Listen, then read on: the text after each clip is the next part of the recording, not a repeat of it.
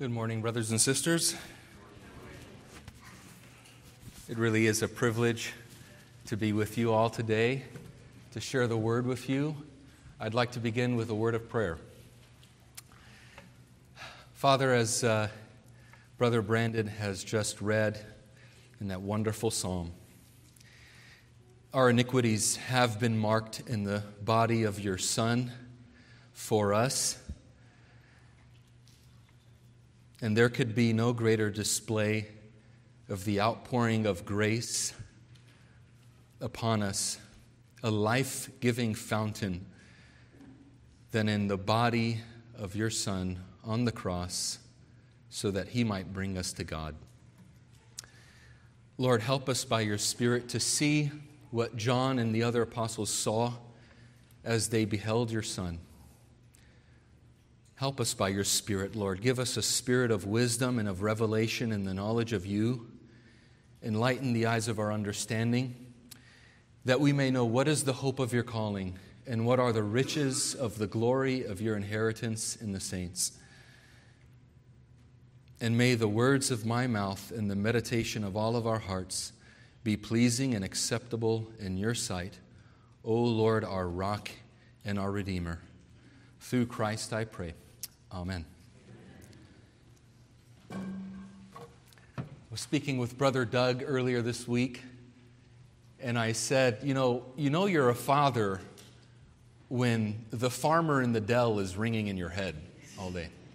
You know, after you become a parent, you inherit this repertoire of nursery rhymes that uh, you just never thought you'd memorize. But, and then my wife was like, you know, last time you preached was when Joshua was in my stomach.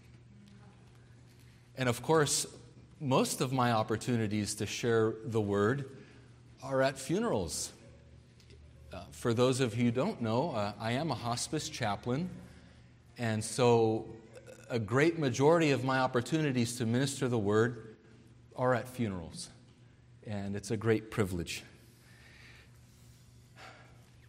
You know, when you set yourself to study a book of the Bible, uh, you begin to learn that there are certain themes that work together within a narrative that give you an impression of what the author is intending to communicate. But in John, in a very real sense, he makes so explicit what he wants us to see, what he wants us to understand and believe about the, about the Son of God. You know, unlike the synoptic gospels, John has generously given to us the interpretive keys to his book. What I mean by that is he's given us a purpose statement, hasn't he?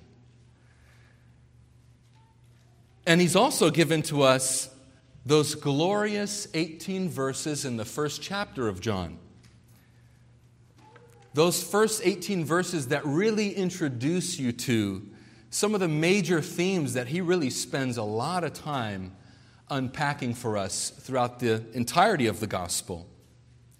So, wherever you find yourself in the Gospel of John, if you're careful, you'll discover that both John's prologue and purpose statement work together to shed profound light on your study of the Gospel of John and mainly on your savoring of the Gospel of John.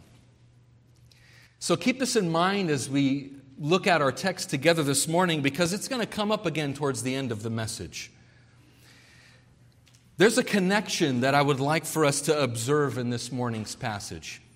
Uh, you'll notice in your, your morning's bulletin that we'll be focusing primarily on John chapter 4, verse 10. Just one text. And while this connection can be drawn not only in the Gospel of John, John has a peculiar way of drawing these connections so that your belief in Jesus will be fueled by ever increasing affections for Jesus, so that you will treasure Christ more than anything. John wants you to see, he wants us to see what he and the other apostles saw when they beheld the Son. He wants your belief in the Son to be energized by delighting in and savoring the enfleshed, eternal Word of God. So I want to read the text with you first. I'm going to offer just some basic contextual highlights.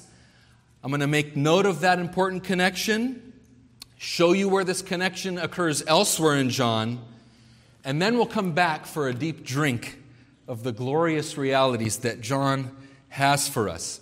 Now, uh, Pastor Kyle's already preached on this text, so take what I'm setting before you as just supplementary and complementary to that. I'm going to begin at verse 1. Now, Jesus learned that the Pharisees had heard that he was gaining and baptizing more disciples than John. Although, in fact, it was not Jesus who baptized, but his disciples. So he left Judea and went back once more to Galilee. Now he had to go through Samaria. So he came to a town in Samaria called Sychar, near the plot of ground Jacob had given to his son Joseph. Jacob's well was there. And Jesus, tired as he was from the journey, sat down by the well. It was about noon. When a Samaritan woman came to draw water, Jesus said to her, Will you give me a drink? His disciples had gone into the town to buy food. The Samaritan woman said, You're a Jew, and I'm a Samaritan woman. How can you ask me for a drink? for Jews do not associate with Samaritan women. Jesus answered her, If you knew the gift of God and who it is that asks you for a drink, you would have asked him, and he would have given you living water. Amen. I will not take too much time unpacking the context here, but by way of review, if you recall the prologue, you'll note that John really hasn't kept us in suspense about who Jesus is, has he? The first time you read this gospel and you're expecting to learn about the life and ministry of the Son, you soon discover that where the synoptics in many ways crescendo to the realities of Jesus' identity, especially in terms of his divine origins, uh, John's gospel has a crescendo shot right through, doesn't it? From beginning to end. You know, there's no suspense from beginning to end. So that when you come to this text and Jesus says, If you knew who it is that asks you for a drink, if you're like me, you're thinking, If you knew.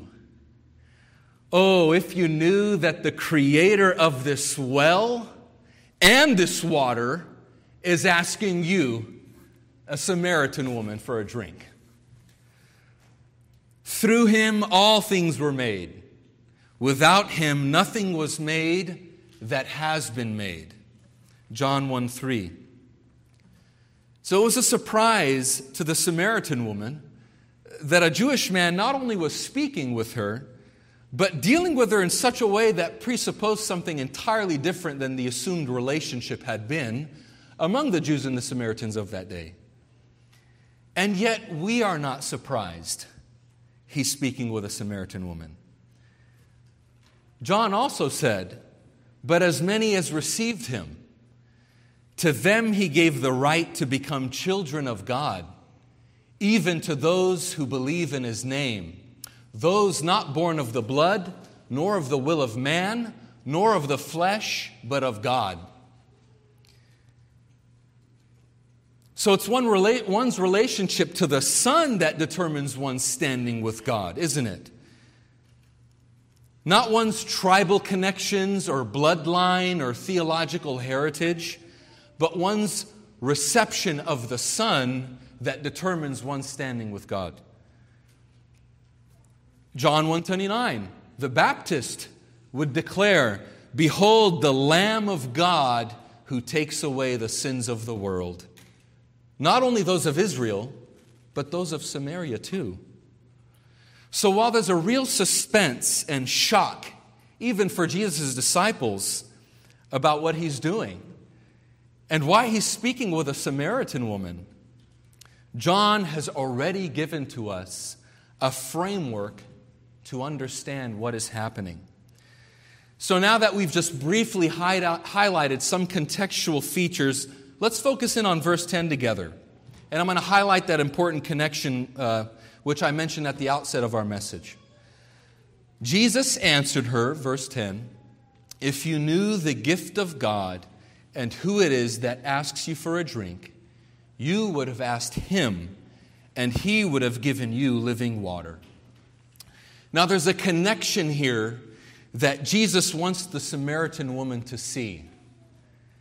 And it's the connection between who Jesus is, what she needs most, and what only Jesus could give to her. You might even say the gospel is embedded in this text alone, if you take a careful glance.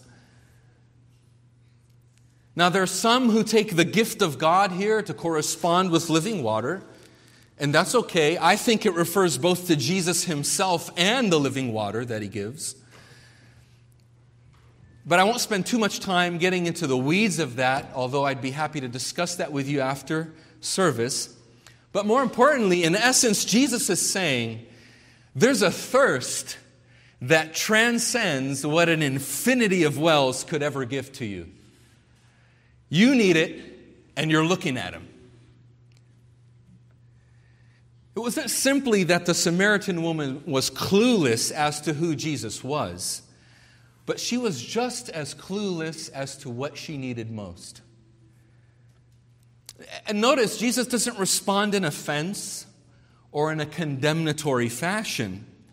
And later on, he's not going to even entertain or discuss those socio political, theological divide between Jews and Samaritans. But what he does say, in effect, is this who I am, what you need, and what I have to give you makes everything else peripheral. Now, there's a very important phrase here I want to focus on just for a moment because I really don't think you can appreciate the depth of this verse or this entire chapter without understanding something of the biblical antecedents of this phrase, okay? And that's the phrase living water. This phrase doesn't occur a whole lot in the Old Testament, but it does occur once in Zechariah, twice in Jeremiah, and once in the Song of Solomon. And we don't have the time to explore all of this phrase's occurrences, but we will explore one occurrence that I think is important for our passage today. And that comes from Jeremiah chapter 2, verse 13. This particular chapter of Jeremiah chapter 2, it's 37 verses chock full of contrast between what the Lord has done for Israel in His grace and what Israel has done continually in her sin against God. The context is largely an oracle of judgment against the nation of Judah and their idolatry and their compromised allegiances to the Lord. So I'm going to begin at verse 12. This is Jeremiah chapter 2, verses, 2, verses 12 and 13. Be appalled, O heavens, at this. Be shocked, be utterly desolate, says the Lord. For my people have committed two evils. They have forsaken me, the fountain of living waters, and hewed out cisterns for themselves, broken cisterns that can hold no water. Now, for our purposes, notice the contrast here. What is God indicting Judah for? They've exchanged Yahweh, the eternal fountain of life giving water, who has both created them and sustained them for broken pots of clay that cannot even hold water. You know, the contrast really gets across the tragedy, I mean, the insanity and unnaturalness of such an exchange. I mean, really? You're exchanging the source of all life, a fountain that overflows with his very own life for you, for clay pots. The living God who gives life and breath to all things. He offers himself to you, and rather than gratefully receive him, rejoice in him, enjoy him, you exchange him for some kind of pitiful, broken imitation. Isn't that the essence of idolatry? You ascribe something to an object that can only be ascribed to God. And isn't that precisely what Jeremiah says just two verses back in verse 11? Has a nation changed its gods, even though they are no gods? But my people have changed their glory for something that does not profit. They exchanged God for a relentless pursuit after hollow and empty realities. You know, this, when I wrote this next comment here, I, I was fearful that it would kind of make things superficial, but when you become a parent, you start thinking of applications from being a parent. And all I could think of is like when you give your son this cool car and he wants to play with Tupperware. that doesn't do justice to the realities that Jeremiah um, is getting across, but you know, that, it's like you've given the, the greatest thing you can give, and there's this preoccupation with the thing itself rather than the one who gave it to you. Now, does your heart leap with joy to know that Christ has taken your broken cistern and in exchange given you what he's offering to this Samaritan woman? An ever flowing fountain of life and grace that an eternity of cisterns can't hold. Now let's connect this to verse 10, right? That's the whole reason we were going back to Jeremiah 2 because, the, because of the phrase living waters. And I think there are really wondrous things to behold now that we come to the text with just a little bit of a lens that's nourished by that Old Testament text. Now, on the one hand, the phrase living water isn't itself enough to say that Jesus is quoting Jeremiah 2:13. But there's definitely an allusion here. This was an Old Testament phrase associated with God on more than one account. And both Jeremiah 2:13 and John 4 overlap in remarkable ways that's not really immediately apparent, but, but you're going to see that connection. Just some parallels between John, uh, Jeremiah 2:13 and John 4:10. You know, just as the Israelites forsook God, the fountain of living waters, by exchanging the riches of his grace and provision, because of their allurement, you know, to these promises of the false gods in the surrounding nations, so also Jesus is approaching a woman who stood in a theological heritage that forsook God by the rejection of his revelation and the worship that he prescribed. You know, Jesus would eventually get to the broken cistern of her adulterous relationships. That's going to happen. But here's a Samaritan woman that so distinguished herself from the Israelite faith, and yet she's no less guilty of having exchanged the fountain of living waters for broken cisterns that can hold no water. The fountain is standing before her. And all she sees is a strange Jewish man not acting like most other Jews did towards Samaritans. Now, one thing uh, that I really appreciate about this uh, series that Pastor Kyle has been taking us through is he's been wonderfully drawing our attention to the instances of irony in the Gospel of John. You may remember that. And I suspect this is one of those instances, isn't it? In Jesus' estimation, this Samaritan woman, like, not, not unlike all of us apart from grace, she was clueless as to her most fundamental need and what constituted true worship. And ironically, Jesus gently provokes her with Old Testament language about God from a book that the Samaritans rejected. occupied, right, with her task of getting water from this well. She approached the very one who the Torah bore witness to. Isn't that what Jesus says in John chapter 5, verses 46 and 47? For if you believed Moses, you would believe me, for he wrote of me. But if you do not believe his writings, how will you believe my words? So Jesus offers his very self to this woman who had exchanged him for other things. And what's her response? What you have to offer can't be better than this well here, can't it? Can it? I mean, don't you know that Jacob gave us this well? We, we fundamentally, we as the reader know what the Samaritan's woman fundamental issue was. John puts it this way The light shines in the darkness, and the darkness could not comprehend it.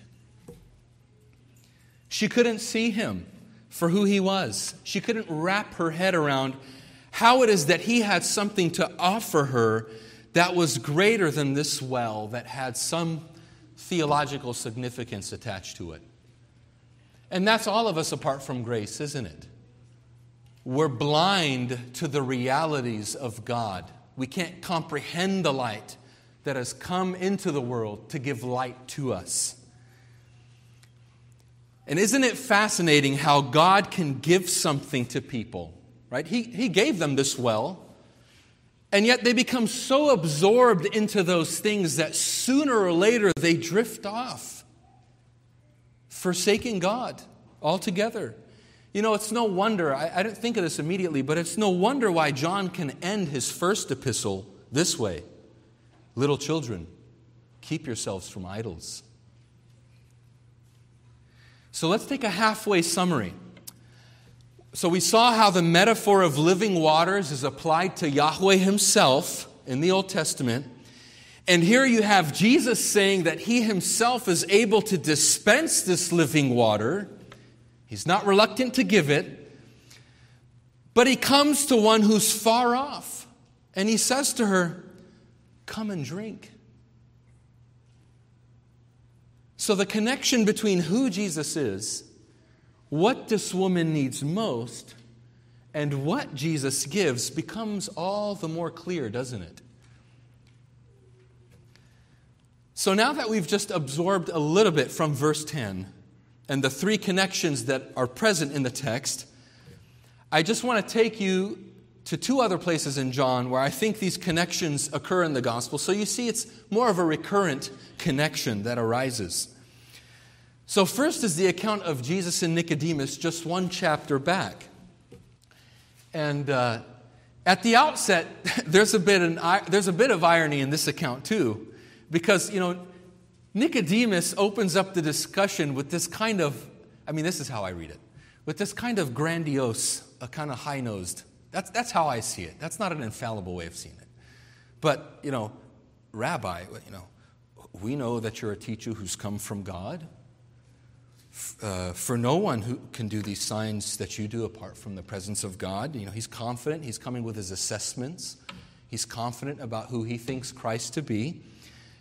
And Jesus just responds immediately with, Very truly, I tell you, no one can see the kingdom of God without being born from above. In other words, Nicodemus, not only do you have no meaningful sense of who it is that you're speaking with, but you're also clueless as to your need you must be born again. If you want to rightly see the kingdom realities that I'm making known to you, there's no other way. You must be born again. You may be the teacher of Israel, Nicodemus, but if you want to truly understand what I have to say, it must be revealed to you, and the Spirit blows where it wishes. And so here you have this connection between who Jesus is, what Nicodemus needs most, and what only Jesus could provide to him. Nicodemus needed new birth from above.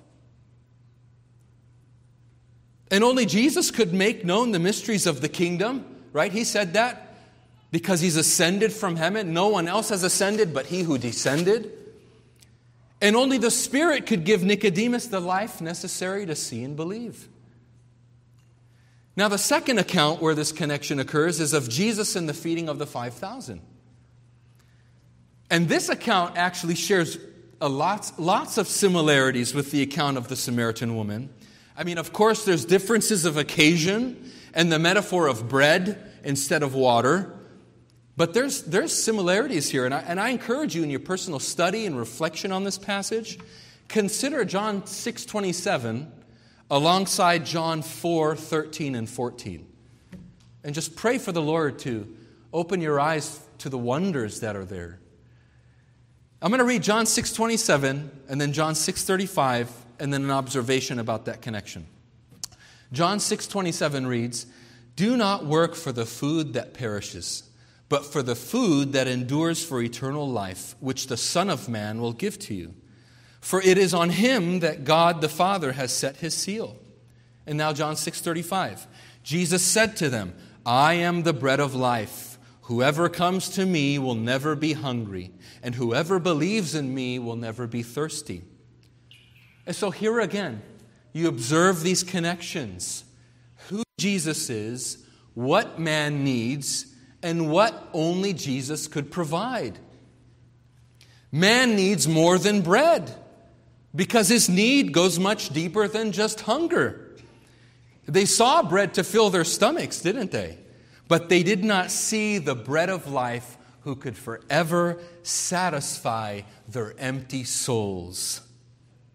And we know Jesus is the bread of life, and he offers to give himself to you. So here's some closing principles or principles forward slash applications.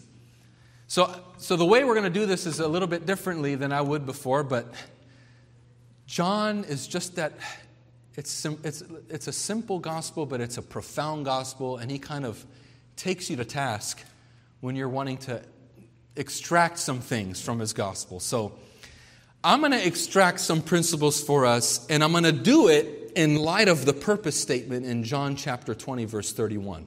Okay?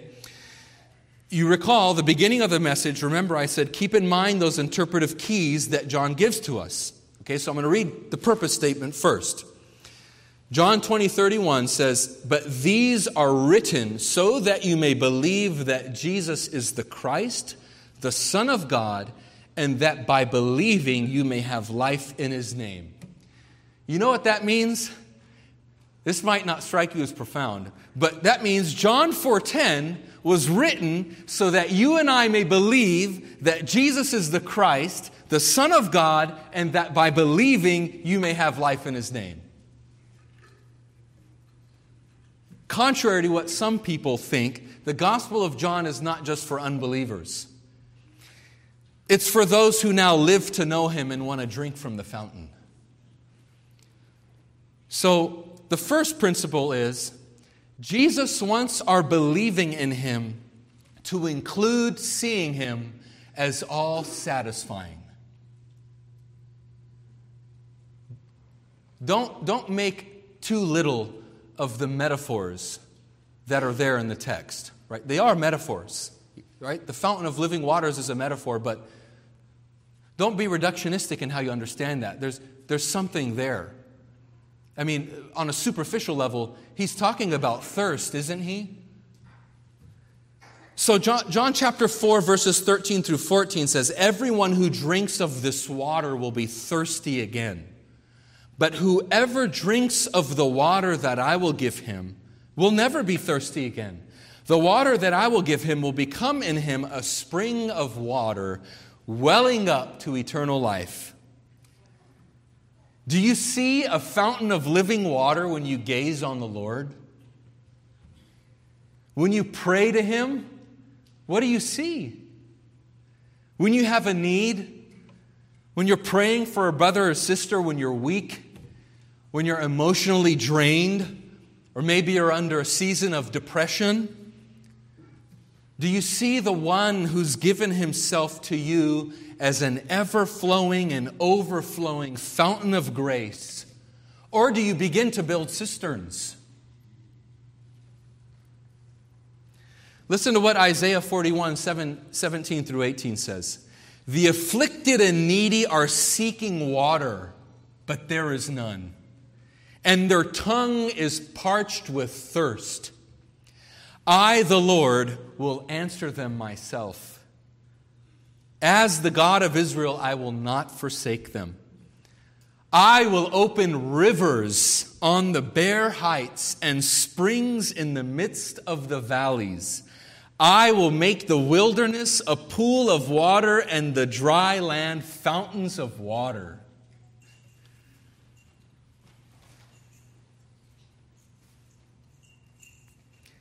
Where do you run? Where do we run when we're thirsty? If it's not to the Son, you'll be parched with thirst. It'll be a dry wilderness. And that's what it is. That's exactly what it is for those who don't know Christ as their Lord and Savior. Your life is a dry wilderness filled with broken cisterns if you're an unbeliever, you know, just to play a little bit off Calvin's quote where he says, you know, our hearts are an idol factory. If you're an unbeliever, your, your heart is a cistern factory, and it will leave you empty, and it will leave you condemned, and it will leave you without hope. But where do you run when you're thirsty? Where do we run as believers when we're thirsty? Newer friends? Different jobs, more vacations. I'm not against those things. I have a job, I have friends that I'm grateful for, I go on vacations. But don't mistake them for the fountain of living water. You know, when you have moments or seasons of dissatisfaction, have you ever become aware of what's occupying your heart most in those moments? Whatever it is, if it leads you to dissatisfaction, it's not the fountain of living waters, it's a broken cistern. You know, in my studies, I stumbled upon Ezekiel chapter 16, verse 28. And here the Lord explicitly connects idolatry with dissatisfaction. Moreover, you played the harlot with the Assyrians because you were not satisfied. You played the harlot with them and were still not satisfied. You also multiplied your harlotry with the land of merchants, Chaldea, yet even with this you were not satisfied. Dissatisfaction is an endless hole we can easily get lost into. You know, and you know why? Because its roots go deeper than anything else this world can offer to us. So the problem isn't that Jesus is not satisfying enough, but that we fail to drink enough of him. Right? Where do you go when you're thirsty? When you sense dissatisfaction welling up in your heart, go to the Lord. Pour out your soul before him. See that he's eager to pour out this fountain for you. Plead with him to open your eyes afresh to His glory, His beauty, His all satisfying presence. So that's, that's the first principle. Jesus wants our believing in Him to include seeing Him as all satisfying. Here's the second principle Jesus wants our, this is a little lengthy, Jesus wants our believing in Him to trust that the fountain He gives can carry us in our suffering because he is not a hired hand who runs when danger comes. I'm going to say that one one more time. Jesus wants our believing in him to trust that the fountain he gives us can carry us in our suffering because he's not a hired hand who runs when danger comes. John chapter 10, verses 11 through 15. I am the good shepherd. The good shepherd lays down his life for the sheep. The hired hand is not a shepherd and does not own the sheep. So when he sees the wolf coming, what does he do? He abandons the sheep and runs away. Then the wolf attacks the flock and scatters it. The man runs away because he is a hired hand and cares nothing for the sheep. I am the good shepherd. I know my sheep, and my sheep know me.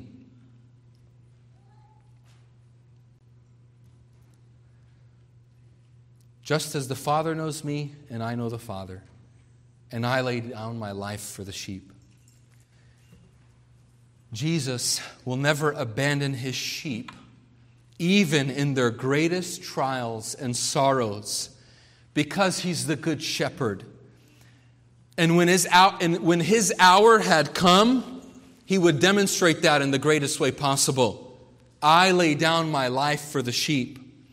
You know, when you read, just as a side note, when you read this gospel or any of the other gospels, never forget that everything Jesus says and does is in view of Calvary. That's never an aside, it's never out of his purview. That'll really bless your reading of the gospels. Everything he says and does is with a view to the cross. In your darkest days, the Good Shepherd has us firmly grasped in the palm of his hands. Listen to what he says My sheep hear my voice. I know them and they follow me. I give them eternal life and they will never perish. No one will snatch them out of my hand.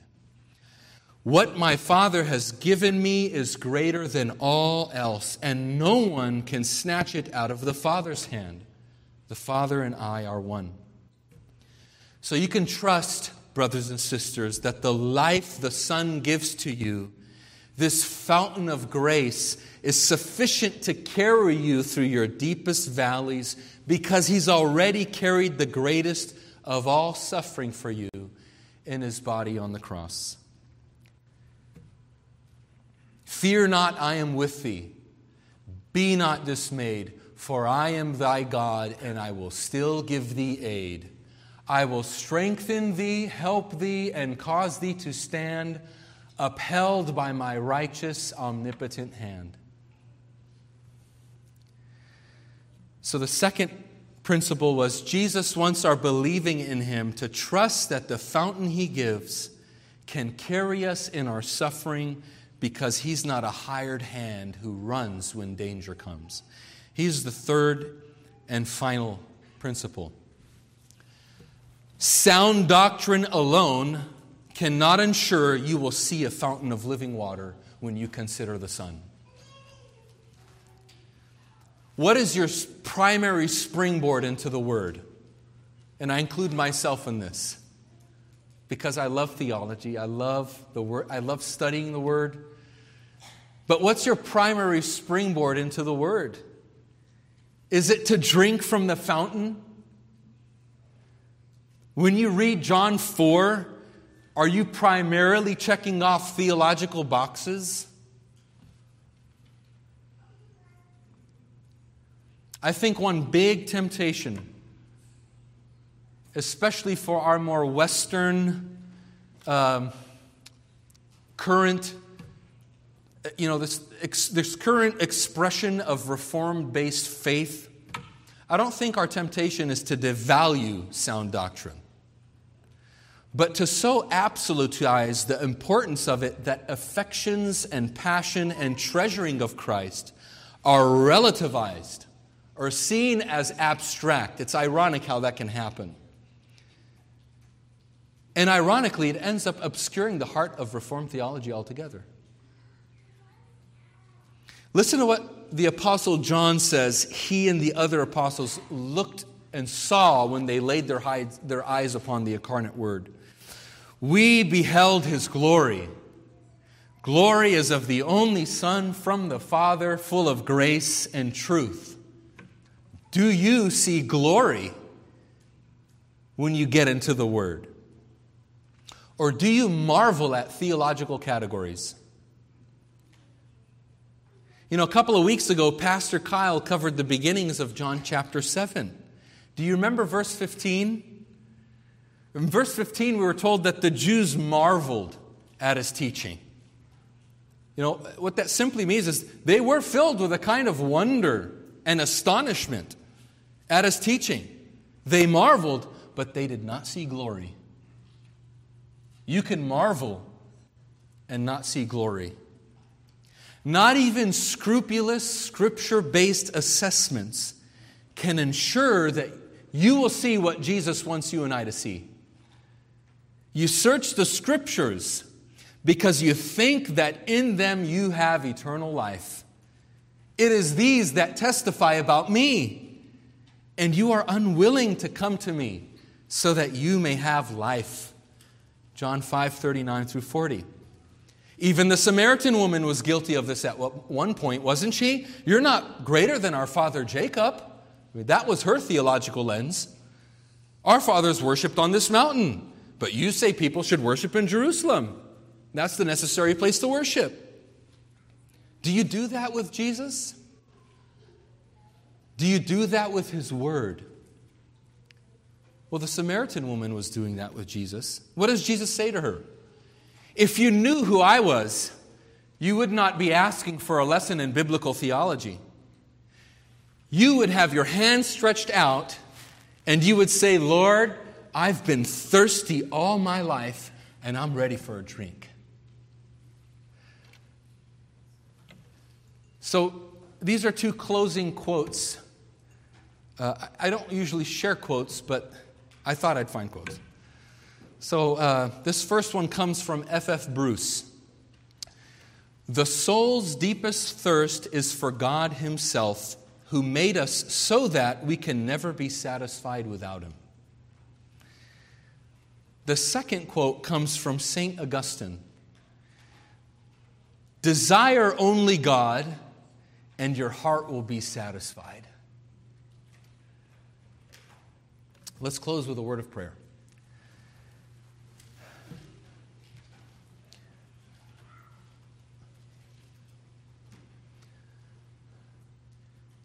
Well, Lord, I, I can't recall exactly what Job 36 26 says, but I know it's something about your greatness and the fact that we don't know you. But in light of this passage of Scripture, there are, there are glories untold that we have yet to discover by your Spirit as we drink from your word, Lord. May our believing include seeing you as the fountain of living water. And Lord, we know we can't do this of our own accord. Understand that uh, we're prone to wander, we're prone to hew up for ourselves broken cisterns. Would you forgive us for that?